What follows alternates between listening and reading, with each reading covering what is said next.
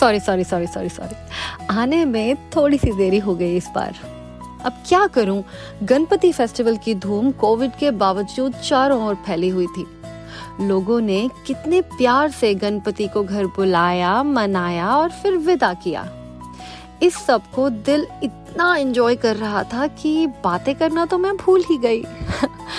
अच्छा वैसे one of my very dear friends put me on the spot in one of our gatherings to do some दिल की बात गणपति का festival था तो मैंने सोचा कि गणपति के बारे में ही क्यों ना कुछ बात की जाए कुछ फ्रेंड्स ने भी सजेस्ट किया कि इस टॉपिक पर भी एक एपिसोड बनना चाहिए अब आपका हुक्म सर आँखों पर तो ये रहा गणपति एपिसोड हेलो नमस्कार आदाब and welcome to another episode of Dil Ki Baat मुझे लगा था कि सभी को गणपति जी के सिंबलिज्म्स के बारे में पता ही होगा।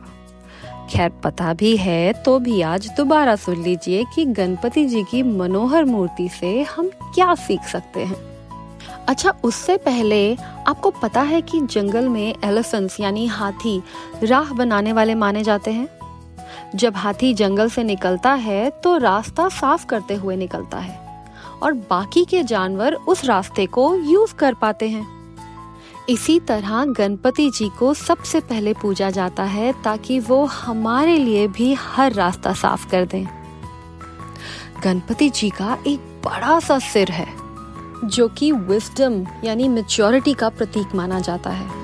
ये हमें सिखाता है कि ज्ञान, विवेक और समझ का जीवन में होना कितना ज़रूरी है। ये बड़ा सिर बड़ा सोचने आउट ऑफ़ द बॉक्स सोचने की ओर भी संकेत करता है। गणपति जी की छोटी छोटी आँखें हैं, जो हमें कंसंट्रेट करने की, हर काम को ध्यान से करने की सीख देती हैं।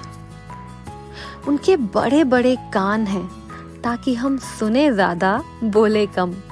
कोई भी यदि हमारे पास कोई दुखड़ा लेकर आए तो हम कम से कम सुन ही लें। किसी को रोने के लिए कंधा दे पाना, ये भी कम नहीं होता। गणपति जी का एक बड़ा सा पेट है, उन्हें लंबोदर भी कहा जाता है। उस बड़े पेट से ये सीख मिलती है कि हम हर अच्छी बुरी चीज़ पचा पाए। जीवन में जो भी खारा खट्टा आए, उसे डाइजेस्ट कर पाने की क्षमता हम में हो। साथ ही जो बातें हम अपने कानों से सुने, वो भी इजीली डाइजेस्ट कर पाए। ये ना हो कि इधर की बात उधर ही करते रहें।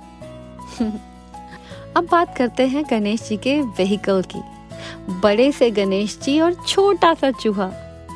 यानी हम सब एक बराबर हैं। बड़ा छोटा कोई नहीं। चूहा ईगो और डिजायर्स यानी इच्छाओं का भी प्रतीक माना जाता है, जो कि पल में इधर उधर भागती रहती हैं। गणेश जी सिखाते हैं कि हमें अपनी इच्छाओं का स्वामी बनकर रहना चाहिए, गुलाम नहीं। उनके दो दांत हैं, जिसमें से एक टूटा हुआ है। टूटा हुआ दांत इमोशंस को यानी भावनाओं को रिप्रेजेंट करता है। जो पूरा दांत है, वो विजडम को रिप्रेजेंट करता है। यानी हमें अपनी सूझबूझ से, अपनी भावनाओं को जीतना चाहिए। उनकी बाकी की बॉडी ह्यूमन है। ही हैज़ ह्यूमन हार्ट वो सबके लिए दया और कृपा की दृष्टि रखते हैं। हमें भी अपनी ज़िंदगी में कंपैशन ज़रूर प्रैक्टिस करना चाहिए। गणपति लाल और पीले रंग के कपड़े पहनते हैं।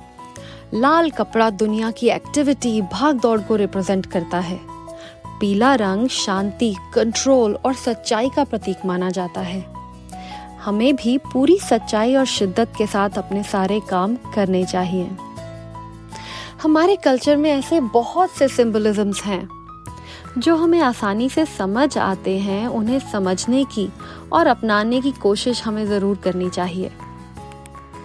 आप भी ऐसी कोशिश ज़रूर करेंगे। इसी उम्मीद के साथ अभी के लिए मैं आपसे इजाज़त चाहती हूँ। आपको आज का एपिसोड अच्छा लगा हो तो please share it with your friends कुछ गलती हो गई हो तो प्लीज़ इग्नोर कर दीजिएगा. आप सब यूँ ही हँसते, गुनगुनाते रहिए. यही मेरी ईश्वर से कामना है. मैं हूँ ऋतु और अगले एपिसोड में आपसे फिर करूँगी दिल की बात.